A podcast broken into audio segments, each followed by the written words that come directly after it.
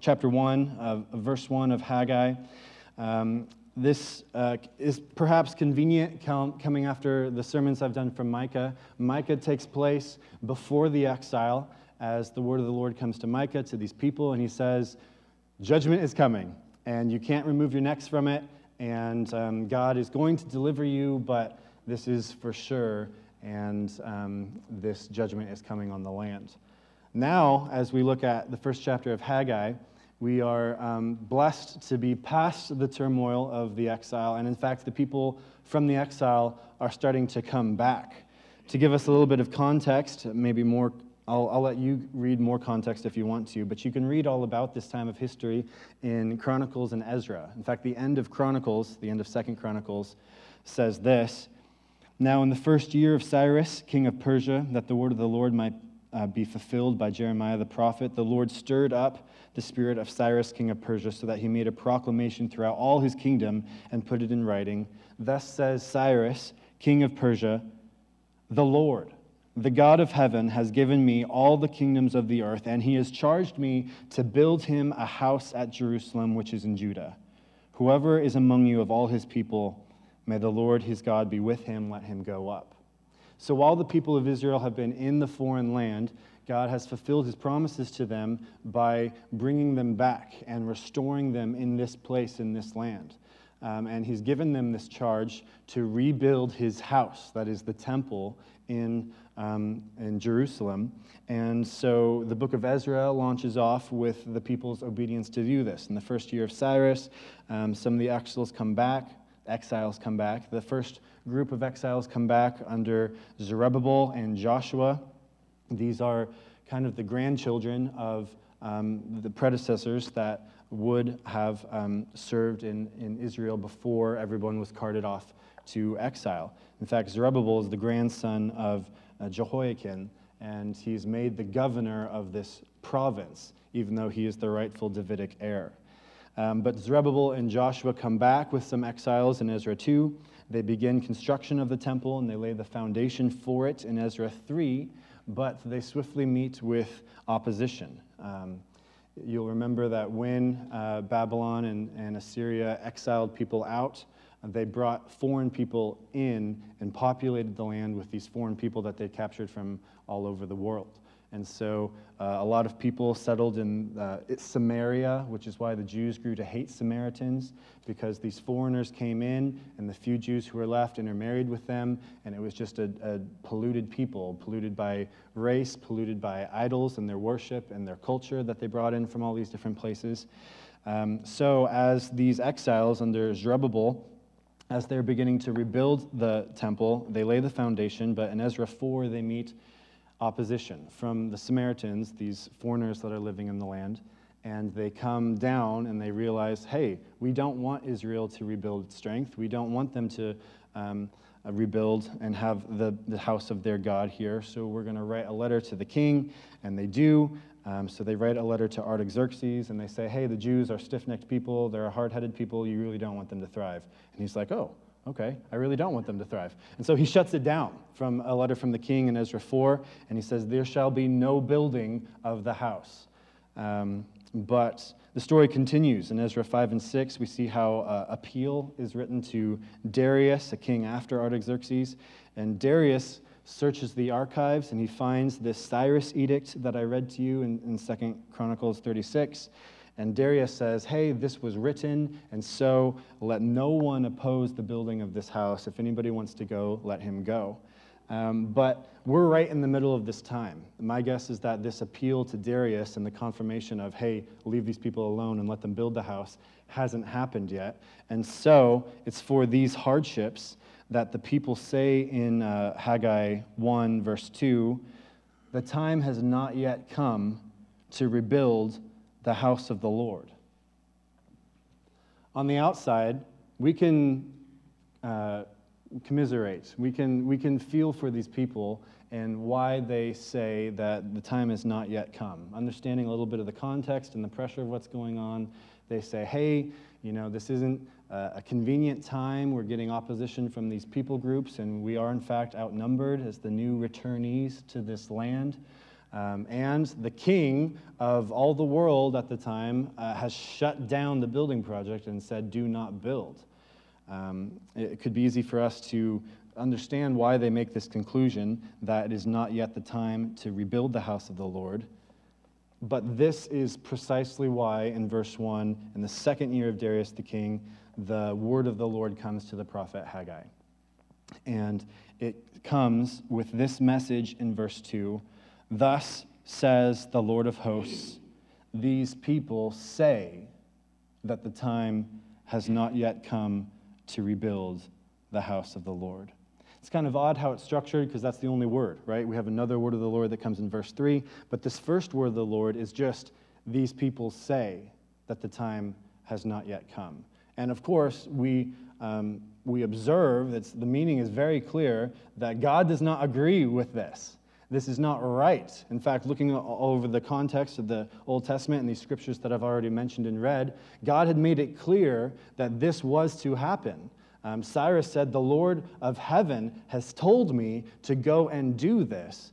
And yet, with some opposition, it is easy to come up with excuses why we should not obey. The word of the Lord comes to Haggai and to his people because of this excuse in verse 2 and their delayed obedience. As I think about us, I'm reminded of James 4:17. To him who knows what is right and does not do it, to him it is sin. Almost always, doing the right thing comes at a cost to us uh, a cost of convenience, a cost of um, resources, but doing the right thing is always doing the right thing. It's, it's rarely easy to do the right thing, and it usually does not come at a convenient time to your schedule, right? You feel the Lord prod you, hey, go talk to this person, hey, go, go up to this person, and we say, mm, if this had come like Tuesday of next week, it would have been a great time, but today I'm slammed, God, and so I can't, I can't do it today.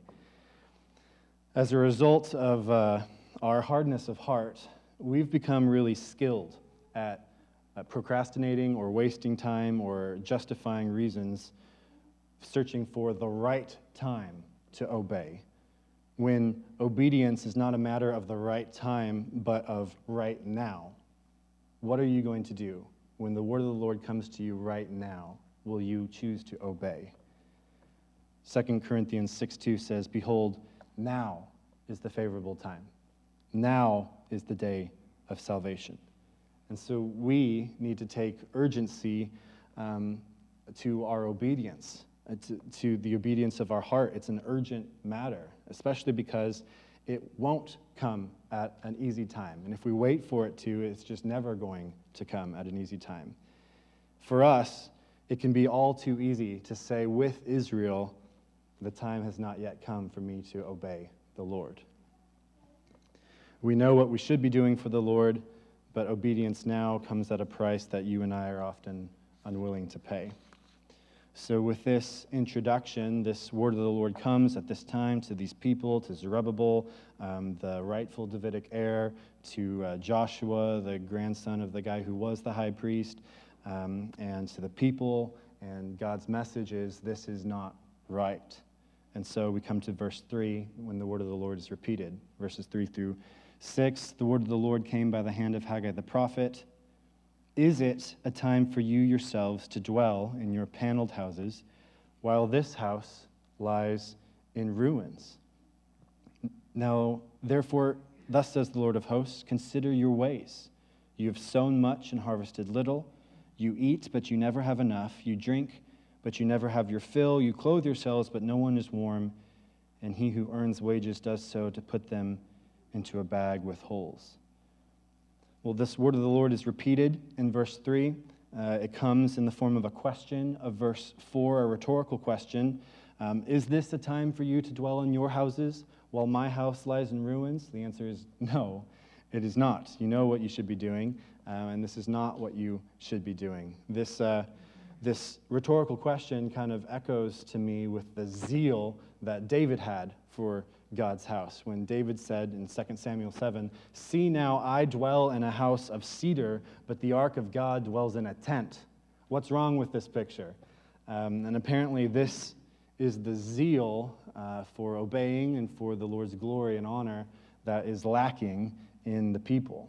And the people are too preoccupied over their own houses to care that the temple still lies in ruins. A few other context, contextual things to kind of give us a reason why. You know, they've come back from exile, they've come back to this land. There's political opposition, um, and it's, it's a time of unrest. Uh, Egypt is revolting against Babylon, and so there's mar- armies marching through the land.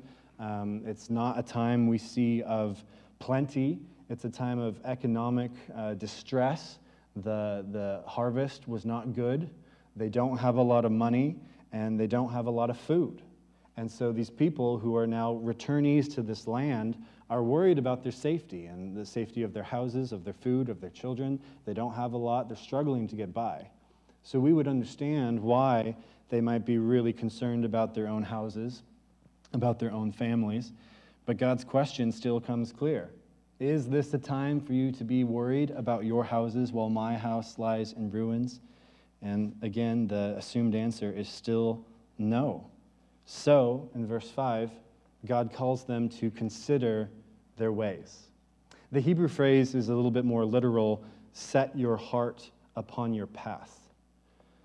It's an exhortation that calls for wisdom and introspection as we pause and look at our life and look at the way we are living and examine is this really the best way um, for me to be living right now? Is this the best way that brings me blessing and, and the pleasure of my Father, or am I in fact in the wrong?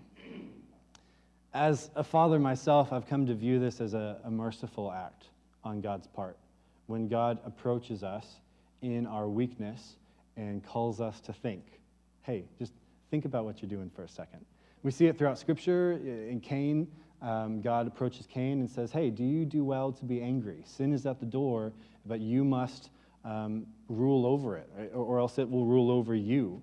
Um, God is there for us. We can uh, find help in time of need because he's a great high priest. He understands what it's like to be tempted. And often he comes to us in these moments, like uh, Jonah as well. Do you do well to be angry? Is this the right thing for you to be doing right now? Um, with my children, sometimes I have these kinds of moments with them where I know that they're doing something they're not. Usually I hear it in the screams and the whining and the, you know, that's going on in the other room. So I walk into the room and I say, hey, what's going on? What are you doing? And they both look at me with their big eyes, like, uh oh, daddy's here. And they, I, I say, you know, is this the right thing for you to do? To be whacking your brother or to be screaming at this? Or do we just take things out of people's hands? And they look at me with their big eyes and they're like, no. they know what is the right thing to do, but it's kind of a, a, a godlike thing that I get to emulate in being a father and saying, hey, this is not the right way for you to live. And this is. And God leads us back. And so I see this verse as, as God says, consider your ways. It's, it's tough, but it is also extremely loving as God, as a father, comes to us and he says, So, how is this working out for you? Are you really trusting me? Are you really following me right now? This is the better way. Come, turn, trust in me, follow me. So God says to them, Consider your ways. How is this working out for you? Verse 6 You've sown much and harvested a little.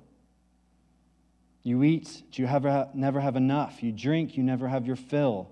You clothe yourselves, and no one is warm. He who earns wages does so to put them in a bag with holes. There's these five pairs that God calls us to consider sowing much, harvesting little, eating, but you never have enough. Just all of these things kind of reminds me of vanity of vanities. You know, we're striving and we're chasing after the wind and we're working hard and we love our families and we want safety and we want to have food to provide, but we just can't it is incredibly frustrating to work and to work hard and to have little to no yield from your labors. Not many of us are farmers these days, so that specific frustration may be lost on us. But to plant a whole harvest, a whole field, and then to have it lost, and that was going to be the food that kept you through the winter. That's, that's frustrating. And it's frustrating to trust in God when, when the things that we look to for stability are gone and they're taken out of our hands. But God is right there. He's walking with us through the process, and He knows. He says, I have seen you sow much, and you're harvesting little. How is this working out for you? Um, I don't know if you've ever felt this kind of despair in your life when you've been working, working, working, and you see little to no fruit from your work, from your labor. Perhaps um, you are seeking after God, but He feels far away. Perhaps blessings in your life seem to be distant. Um, you know, the, the Israelites are, are aware of the Persian armies marching through the land, of the, the wear and tear of the land that that brings, of the imported locals that are opposing them. Um, but what's really at the heart of all this is simply their continued disobedience to God's command. And their disobedience has enacted the covenant curses of Deuteronomy 30, when God said, See, I have set before you today the way of life and the way of death, the way of good and the way of evil. If you obey the commandments, there is a blessing. But if your heart turns away, you shall surely perish and not live long in the land. The, the land will not produce for you its fruits. The land, it will withhold the dew and, and the rain. And, and this will happen as a result of your sin. And so these things are taking place, and God says, Hey, how is this working out for you? I have to put in a little bit of a disclaimer here because when we talk about um, the, the blessing and the curse and the covenant of Deuteronomy, we look to today and we have a lot of false teaching and false gospels today, specifically the prosperity gospel, that would have us take the, that concept and really skew it, right? So God is not saying that if you obey, therefore I am required, I will um, for sure give you X amount of money if you sow your faith seed, right? Um, and he's also saying that if you forgot to read your Bible this morning, you will get in a car wreck later today. It's not so cut and dry, this equals that, um, but uh, there is some truth still for us to these principles, right? For our children. When they, when they disobey, there are consequences. When they obey, there's, there's blessing. And the result of our sin brings consequences that we can't control, even that passes through generations. When fathers neglect their duties and um, uh, it impacts their children and their children's children. It just that's the effects of sin, and the the message is clear that your actions are not right, and it's resulting in unfavorable outcomes that you're experiencing right now. But God, as a father, comes to you and he says, Consider your ways. Is this the right thing for you to be doing? Or, in fact, is this the wrong path? Verse 7 God repeats the command to consider your ways, if, you, if you're not uncomfortable yet. We have another round.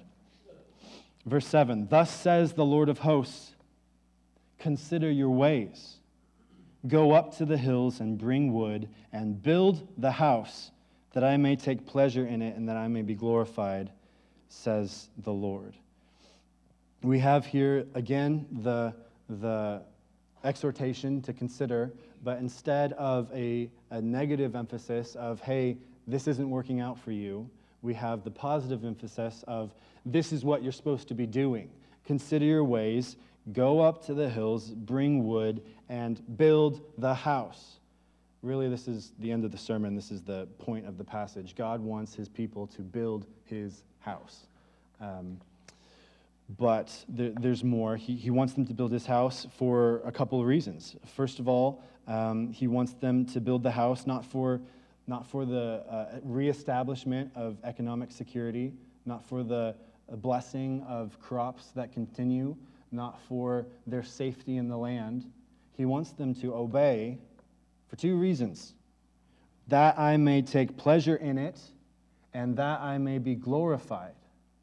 This is really at the heart of our obedience. We obey not for us, but to bring God glory because we love Him, so that He may be pleased with us, that we may bring him pleasure.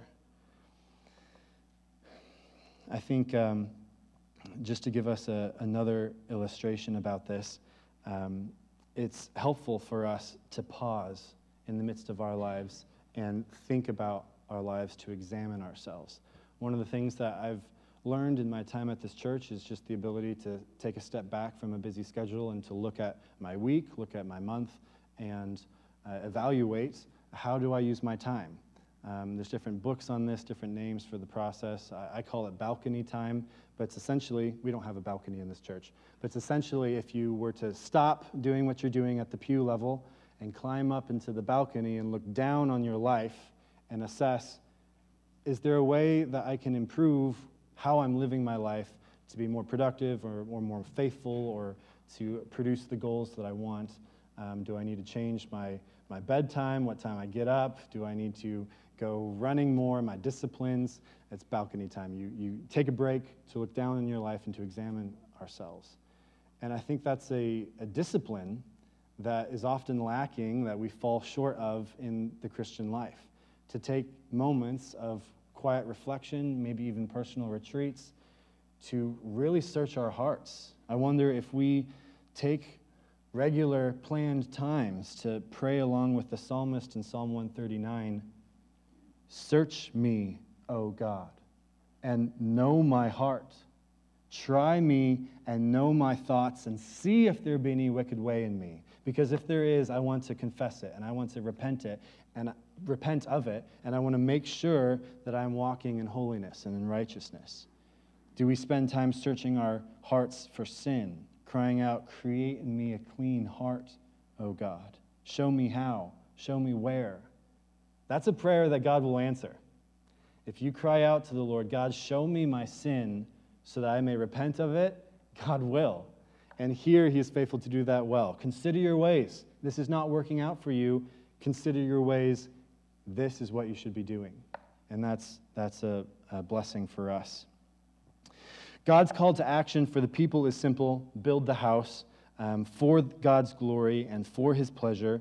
Incidentally, those are also the purposes of the temple. God's temple was the place in which he was pleasured, his, his uh, righteousness was satisfied with the atonement for sin, um, and it was the place where his glory dwelt um, with his people, where his name was caused to dwell, there in Jerusalem, because he is the God who lives with us, among us.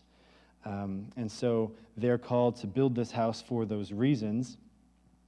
Um, and uh, verse 9 tells us um, a little bit more about God's action in this whole process. It's a little bit intriguing that the economic suffering, that the consequences for sin, it's more than just the consequences of your sin that has an impact in your life. These things have been coming at the loving hand, by the loving hand of our Father Himself. God is a Father who loves His children and He disciplines them. He disciplines those He loves. But it could still be really irritating for us to hear these words. Verse 9 You looked for much, behold, it came to little, and when you brought it home, I blew it away. I can't imagine how frustrating it would, it would be for me to work and work and work, and, and then for God to say, Hey, you're working really hard, but I'm frustrating your plans um, I'm frustrating your labors, to get your attention lovingly to bring you back into obedience. I think it's worth our considering and asking ourselves do you feel frustrated in your life? Do you feel like the labors of your hands are coming to nothing?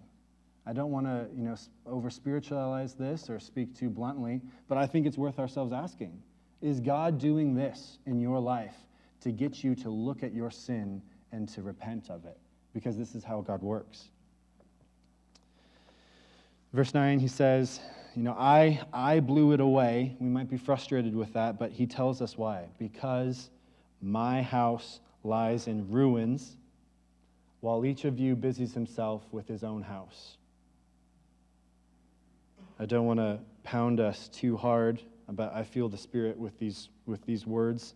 I don't think I have to do a whole lot of preaching to point home to you ways that perhaps you busy yourself with your house instead of looking to the house of the Lord. Obviously, this isn't a physical house. We are not called to build a physical house. We have a, a beautiful church building that God has blessed us with. Um, God is calling us to other things. Um, but uh, we are called to obey. And I think it's far too easy for me to pursue my own life, my own kingdom, my own agenda, and not the agenda of my king, who would have me live for him and not for me. In what ways do we busy ourselves with our own lives, our own houses, maybe literally, instead of doing the work that God has given us to do? If we sit down to consider our ways, would an honest search of our hearts reveal that we really seek the kingdom of God first, like Jesus says in Matthew 6? Or are there other things that we seek first? Verses 10 and 11 remind us that we should not be surprised when we face um, unfavorable consequences of our sin and when we find our labors frustrated. God is perfectly sovereign, and seeking after our own kingdoms is little more than striving against His. The moment in which I seek after my kingdom, I'm rebelling and striving against the kingdom of God. We must guard against this, and we must watch for it in our hearts.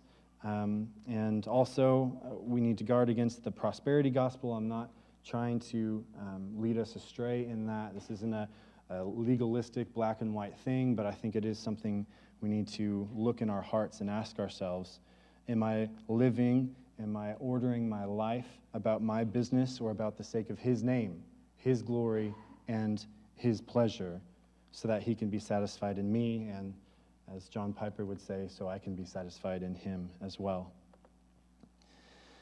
Um, as we move towards kind of an application of these things, I've said before, we're not called to build a physical house. Um, these people are called to build God's temple and we see that they do. They hear the word of the Lord and they obey. They start the construction of the house. Uh, we are not, but I think there are some cool things here that we can take away. God calls us to build his house in other ways, in spiritual ways. In 1 Peter chapter 2, God calls us living stones that are being built up into his house. The text says, As you come to him, that is Jesus, he is the living stone rejected by men, but in the sight of God chosen and precious. You yourselves, like living stones, are being built up as a spiritual house to be a holy priesthood, to offer spiritual sacrifices acceptable to God through Jesus Christ. You are a chosen race, you are a royal priesthood, and you have been delivered from the kingdom of darkness into the kingdom of his marvelous light so that you may proclaim the excellencies of him who called you out of darkness and brought you into his marvelous light. In our gospel proclamations, in our living as the gospel community of God, we proclaim his word, and when we are faithful to go and make disciples of all nations, we build his house. We proclaim this message we don't have to go up into the hills to bring wood to bring God's house because the wood for God's house is all over this city. But you have to go and get wood and build the house that I may be glorified in it. It is for us to go and make disciples of all nations, baptizing them in the name of the Father, the Son, and the Holy Spirit, and teach them to observe all that he has commanded us. We can hear these words to Jesus, uh, that Jesus says to us when he says, just like he says down in um, verse 13, that the word of the Lord comes, I am with you. Jesus says to us, Behold, I am with you always, even to the end of the age. He calls us to hear his words and to do them, but he comforts us. He comforts us with the knowledge that he is right here with us, helping us to obey. Verse 12, kind of the conclusion. The, the word of the Lord comes, it is delivered, and this is the response to God's word being proclaimed. Then Zerubbabel the son of Shealtiel and Joshua the son of Jehozadak the high priest, with all the remnant of the people, obeyed the voice of the Lord their God and the words of Haggai the prophet as the Lord their God had sent him. And the people feared the Lord. Then Haggai, the messenger of the Lord, spoke to the people with the Lord's message I am with you, declares the Lord. And the Lord stirred up the spirit of Zerubbabel, the son of Shealtiel, governor of Judah, and the spirit of Joshua, the son of Jehozadak, the high priest, and the spirit of all the remnant of the people. And they came and worked on the house of the Lord their, their God, the Lord of hosts, on the 24th day of the month in the sixth month in the second year of Darius the king. So, from the timestamp, we, we recognize that there's a little bit of de- a delay. Maybe there was some planning that happened as they began to gather materials, to look at the lands, to prepare themselves for the construction process from the first day of the month to the 24th day of the month. But the point is very clear. They heard God's word and they obeyed, they took action. Verse 12 says, The people obeyed God. More than that, they feared him. They heard his words and they feared his words enough to obey him. They didn't save it for later, they didn't wait for a right now moment. Instead, they realized how they have been uh, um, waiting and, and not delaying their obedience, and they have acted with obedience and repentance. In verse 13, God speaks in response to their obedience with comfort and love and affirmation. He says, I am with you. In our work that God has called us to do, we carry that same hope, that same strength, that same courage that gives us action in our obedience. It doesn't come at an easy time, it comes at a cost to you to obey. But God is with you to bless you, to work with you. When the Lord of hosts is with you to enable you to obey, we really don't have that many more excuses that stand up to God's call to obey. More than that, they obeyed, they were comforted by God in his presence, and in verse 14, God himself stirs up their hearts so that they can continue to obey. The Lord stirred up the spirit of these people, of Zerubbabel, of uh, Joshua, of the people, so that they came and they worked on the house. The Lord stirs up our hearts too. If we seek Him, if we ask Him, if we pray, Lord, convict me of my sin, show me what I need to repent of, and stir up my heart that I may obey. May the same things be said about us as we uh, as Calvary Community Church, seek to be a light on the hill, seek to build his house, and seek to do so even today on the 27th day of the 11th month in the 2022nd year of our Lord, the King. Let's pray.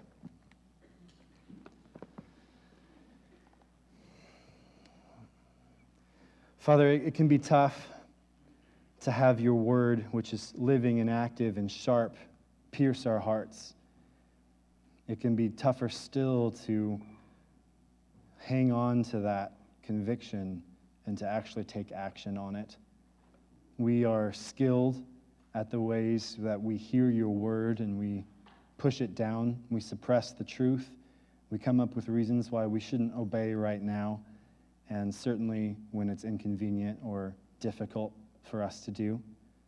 But Father, we pray that your word would pierce us and encourage us and comfort us as, as we, as individuals and as a church, seek to be the people of God who do your word. We're not just hearers of your word, Lord, but we want to do your word. And we want to be the people that are busy about the work that you've given us to do. We want to be a people who are zealous for good works zealous for your name, zealous for the gospel in our communities.